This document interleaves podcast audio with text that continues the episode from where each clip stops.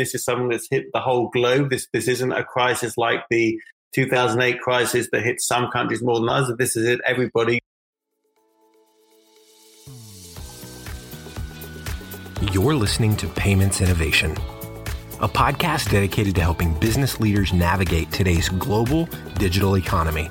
Looking to learn about the latest innovations within fintech and payments? You've come to the right place. Let's get into the show. Welcome to another episode of the Payments Innovation Podcast. This is your host, Chris D'Antuono with Currency Cloud. And today I'm happy to have the founder and CEO of FXC Intelligence, Daniel Webber. Daniel, welcome to the show. Chris, thank you for having us. Appreciate it. Yeah, it's really good and timely to have you on. You know, it's definitely a targeted approach to have you on this episode to discuss, you know, trends that you're seeing in the market given this situation that we're in globally. So excited to have you on to share, you know, your thoughts and information with our listeners, as I'm sure it's going to be impactful to see how the next, uh, you know, six to 12 to 18 months are panning out from your perspective. So before we actually dive into that, I'd love to have you, you know, give a brief background for our listeners to, you know, talk about your history and, you know, where you're at today and how you got there.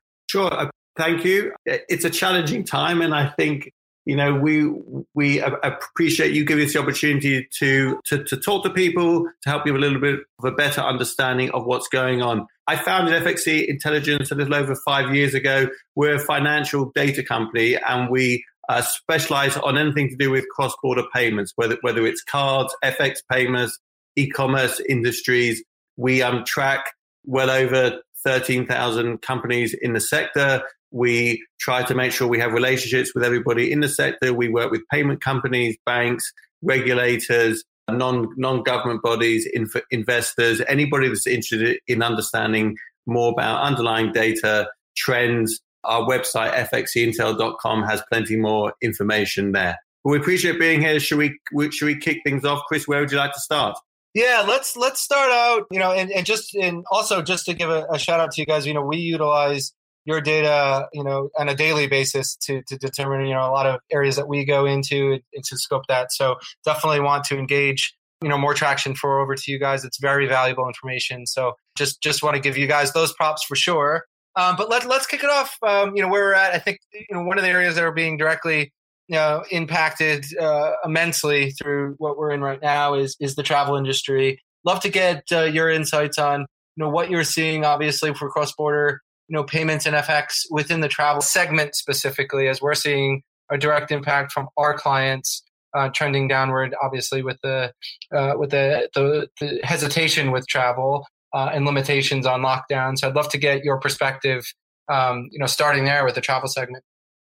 Sure. So, unfortunately, we we we have travel as most people do. Travel and tourism is right now one of the most impacted sectors, and numbers typically around the globe, and this is something that's hit the whole globe. This this isn't a crisis like the 2008 crisis that hit some countries more than others. This is it, everybody. You're down something like 90%, so possibly more. And that's that's it means what's the main driver of of, of revenue for, for many people in the in the, the, the travel bit interchange fees. Obviously, the interchange in, income for people that rely on that is significantly down. There, of course, have, have been a number of digital banks and new fintechs that have launched multi-currency products, card products, card wallets that have been relying on small small value travel use use cases. That's obviously been significantly hit too. I think the only positive that we probably see on on travel at the moment is it is is it's taken the fastest, heaviest hit. So it is it is the one that will slowly come out of it, but we would expect it to be a slow recovery, um, and it may well be you know region or country by country. And I think it's it's not entirely clear yet for the um, for for the business spend in the in the travel world to to to what pace that'll be able to recover to. So we have it as the most impacted right now and a kind of slow recovery. So as you go through the next kind of probably year, maybe even two, it may well take that that long to recover back and then for people who have business models that are heavily reliant on that, for them to start, you know, seeing the the, the revenue that they had previously either had or had forecast that they would have. Yeah, it's a good point to to to understand that. And then, are you within those companies that are making you know significantly revenue off of the small value or the interchange or and or both? Do you see them looking for new opportunities other than those areas for revenue, or are they strictly looking to uh, expose those uh, revenues once they the, the, travel picks up? Are they looking for new opportunities within that? Are you seeing? Yeah, so it's a very interesting one because many of these new businesses obviously you know typically venture funded and their number one goal has been growth and growth is acquisition of, of customers and it's exceptionally hard to acquire customers now when there isn't the the the use case or the or, or the trigger for them so i think the hardest hit are the ones where this is the single product focus there, there are kind of other more well-known groups like the Revoluts, for example, of which travel money is part of their product suite, but it isn't the only thing. So they at least have some diversification in their overall revenue streams. And then a more general point for the moment is, is there are companies that were fortunate to have just had fundraising rounds. Again, Revolut, of course, comes to mind, having recently raised five, five, $500 million. You have, you have alternatives like Monzo that were they were in between fundraising cycles. So they're in a slightly harder place and have, and have, have had to furlough people. Their revenue was much more reliant on interchange fees, and it's it's it, it has been harder. So it depends how broad the product suites are, and then what kind of dry gunpowder or fundraising you'd, you'd managed to save up, not knowing that this was coming, but then fortunate that you have it now that it's here. Yeah, it makes a lot of sense. And you, you did mention Monzo going through the round. We just I just saw an article today actually that um, they're still looking to pursue the U.S. banking license, which obviously is going to take a few years uh, amidst uh, closing down or halting the U.S. operation uh, over the last month or so. So a lot of a lot of moving parts uh, for organizations and, and business business development strategies over the next uh, 12 to 24 months as well. In, in addition to the travel, uh, you know, side of things, I know you mentioned you know some of them obviously it's their main source of revenue and then others it's a part of a lot of these companies as well also um, couple travel opportunities with remittance and obviously you know i, I looked at your uh, report that came out today from the world bank forecast that their remittance declines looking around 20% could you talk a little bit through that and the different opportunities is it is it more of a um, obviously global landscape or is it more geographical uh, geography uh, specific for your side? Sure. So the remittances this this time round again, we have looked back at you know the last recession in in in 2008 when remittances fell by just over five five percent and before that it's it's harder to uh, track but it was still i think in the in the uh, around the sort of 99 to 2000 still a, a, much smaller drop. What what what was different in those instances was the recessions were much more specific to individual country, countries and segments of the market and so that was why remittances which are typically a necessity product and relatively small transaction values but higher frequency were not so impacted. The difference that, that that we have now is a COVID nineteen sadly has encompassed the whole world and has also been um, pretty ag- agnostic to which sectors that it hits because virtually all sectors are down apart from certain segments of e-commerce in in the necessity world um, and a few other things such as streaming services. So it's it's been very challenging for remittances overall, but particularly the groups that are focused on in-person remittances, which is still a, a, a large proportion. That's effectively cash cash to um cash. That means someone has to go to a physical location to send money or or receive or receive it. Um, you have markets that are heavily re- reliant on oil to drive business. So both the um, Gulf states and Russia, which are important sources of, of remittances, well, the oil markets crashed as as well. So that has that has kind of further hit the market. So overall, the the recent World Bank report had them down has the market down about 20%, which which is the largest decline that they've seen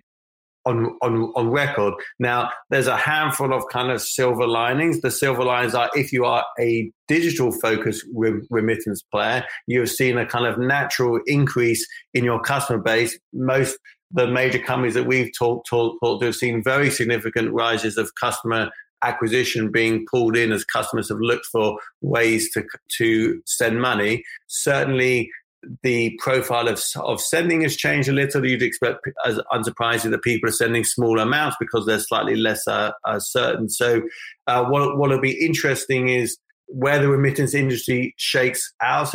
Again, we ag- agree with the World Bank that it'll be 2021 will be a recovery, but not all the way back. How many of those customers that you won digitally will stay with you digitally? And how many of those customers you won digitally are able to retain their jobs through what will be a very challenging 2020 and will be able to continue to to send those remittances home. So it's a it's a hard it, it's a hard part of the market, but certainly the digital part has been in one sense a savior to many people in the market.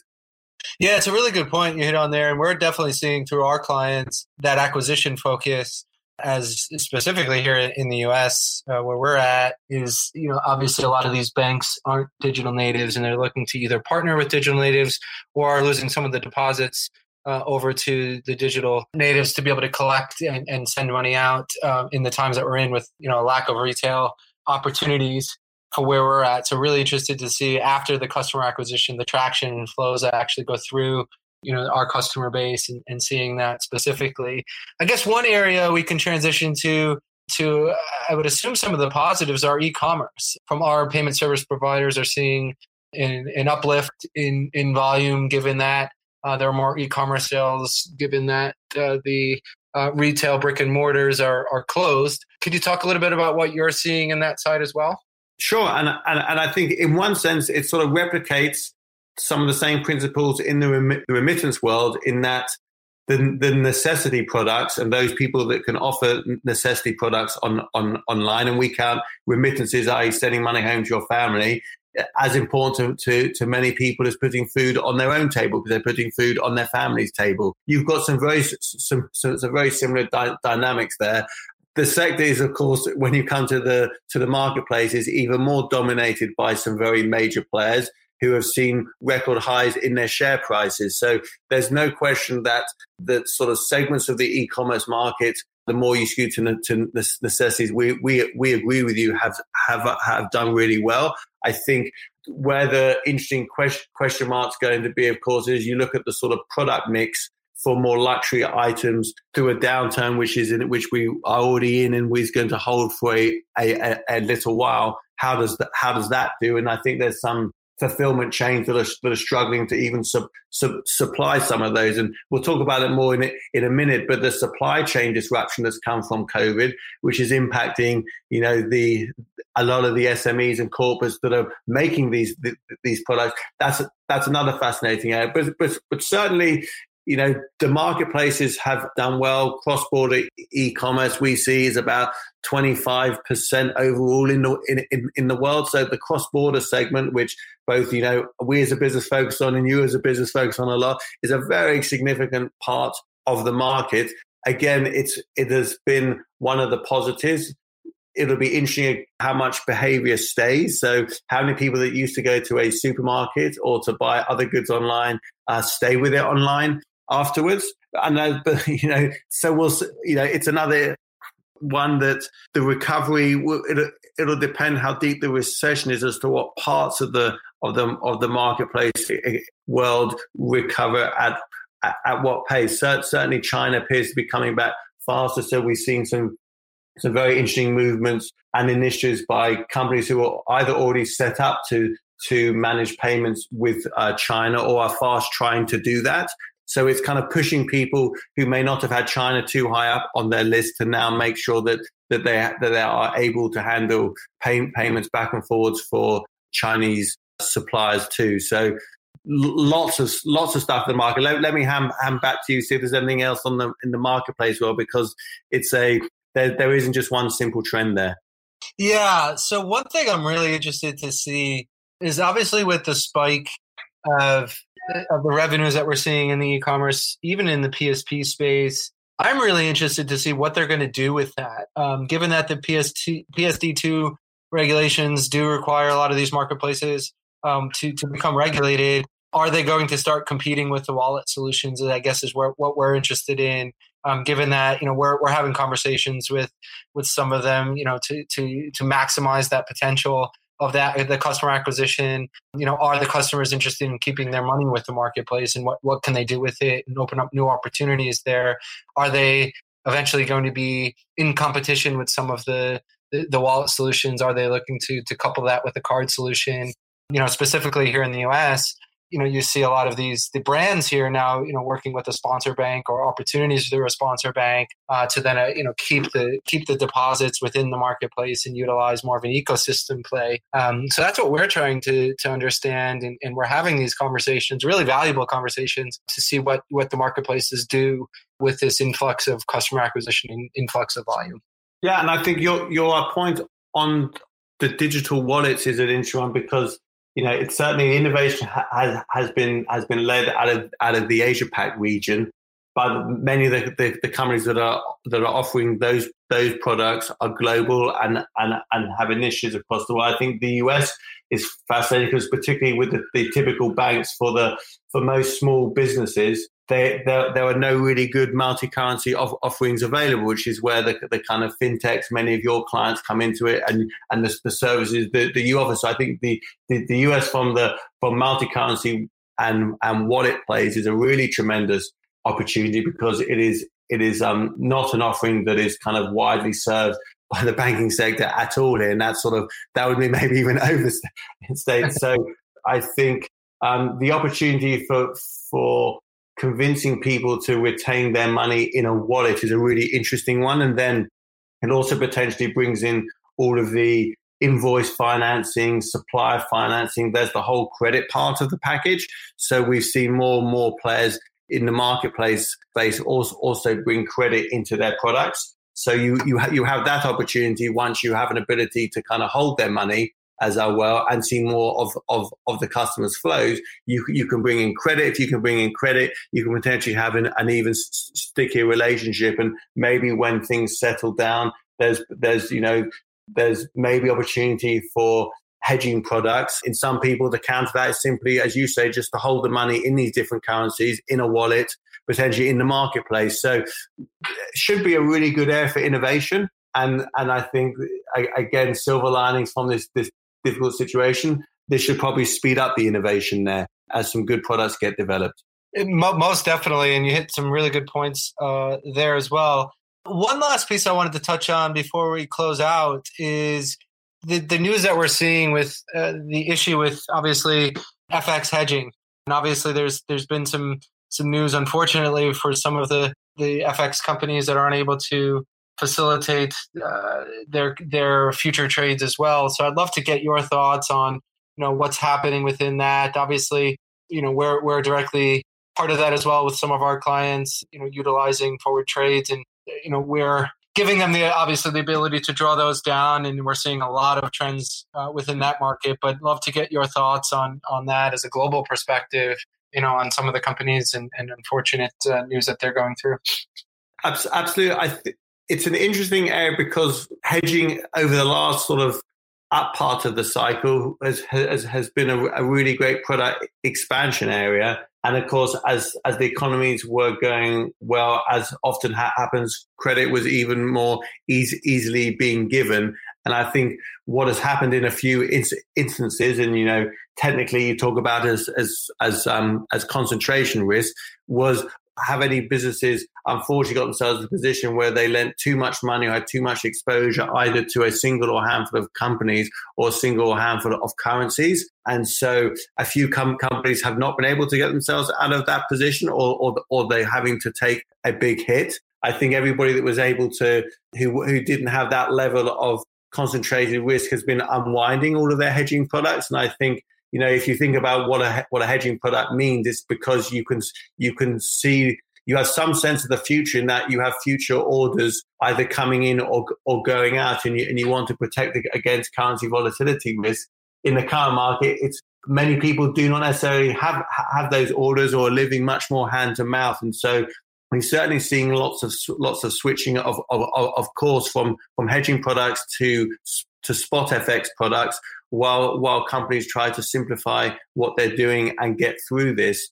I think then as we start thinking about how we come out of the area, well, not every com- com- company that was willing to offer um, hedging products and and risk, and potentially the banks behind them that were supporting that risk are, are, are going to be so quick to let that happen the next time round. So we would expect to see fewer companies offering hedging products as we come out of the cycle, either through their own choice or through their banker's choice. But alongside hedging, you have to have some some some quality of order book and some certainty of the future. And I think, as you say, it's an area that that, that, that we've that we've that we've covered quite a, a lot in our weekly newsletter. We talk about, you know, we've we we really follow this this this area because it has been such an important segment of the market, and in normal times, it is a very good good product for for many biz, businesses. And I know that you guys as, well offer some some some very good forward products that allow people to plug in for your APIs for. So let, us obviously hope, and I'm sure we'll get back to something. But again, should be a little bit of in, in innovation in in in that market, and and how do people protect themselves from some of the risks that they never thought were going to happen, but obviously just just happened and came through. Yeah, it's it's uh, obviously an important point, and I think the a lot of the summary of what we're getting out of, of our conversation that I've coming about here is that obviously through these times um, we'll definitely create some interesting innovations, and and that's what um, uh, hopefully the bright side that comes out of this is that we're able to see some interesting innovations that we haven't you know that we didn't think of previously, and I think this is an area um, that's going to definitely be uh, engaged in that is that we're going to be seeing some different areas that we didn't expect some innovation and and hopefully um, some of the the plays that are able to sustain the opportunities today are, are, are going to be able to to bring uh, shed light on the market within those. So well daniel it was a really a pleasure to have you on. I think like i said really valuable information for our listeners and um, hopefully get this one out as i mentioned in a, in a, in a few weeks time so it's relevant uh, to where we're at directly in the market. For our listeners to get in touch with you and your team or just to get access uh, we will uh, definitely uh, post uh, information for you in the blog. But what's the best way to get in touch with your team? I think there's our website, which, which I mentioned. I think we should point people probably to the newsletter that anyone wants the weekly update. And I'm sure we can provide you with an email that also, if anybody wants to kind of email us for additional help um, too. So I, I, can send you that. Um, Chris, I'm assuming we're not still on the main thing. We can we can provide you with um, an email for everybody to, to write to us too. Awesome. Yeah, we'll be sure to, to share that. Like I said, we utilize your data most frequently, and so it's it's definitely valuable information. I'm excited for um, you know our listeners, the ones that aren't aware of what you're producing, to get in touch with you and, and be able to get access to that, so um, they can utilize that as well. So you know, really awesome to have you on here. I know hope everything is going well on your side, and uh, yeah, we'll have this out uh, for our listeners, you know, shortly. So pleasure to have you on appreciate Chris. Stay healthy, stay well, and uh, uh, you know, just just just just sort of ping just ping me through anything that you need for the info on on on us. And I think maybe we'll we might even just just just do a, a specific email just so we can track if anybody comes through, and then we we sort of know that they um, came via via this. Awesome, sounds good. Thanks a lot, Daniel. I appreciate cool. it. Cheers. Take take care. Bye. too. Bye. Currency Cloud is an online payments company that makes international money transfers fast and simple for businesses. We're building a borderless future where international transactions are seamless for a better user experience. Discover the world's most trusted payment platform and our toolkit of developer friendly APIs at currencycloud.com. You've been listening to the Payments Innovation Podcast. To ensure that you never miss an episode, subscribe now in iTunes or your favorite podcast player. Thanks for listening. Until next time.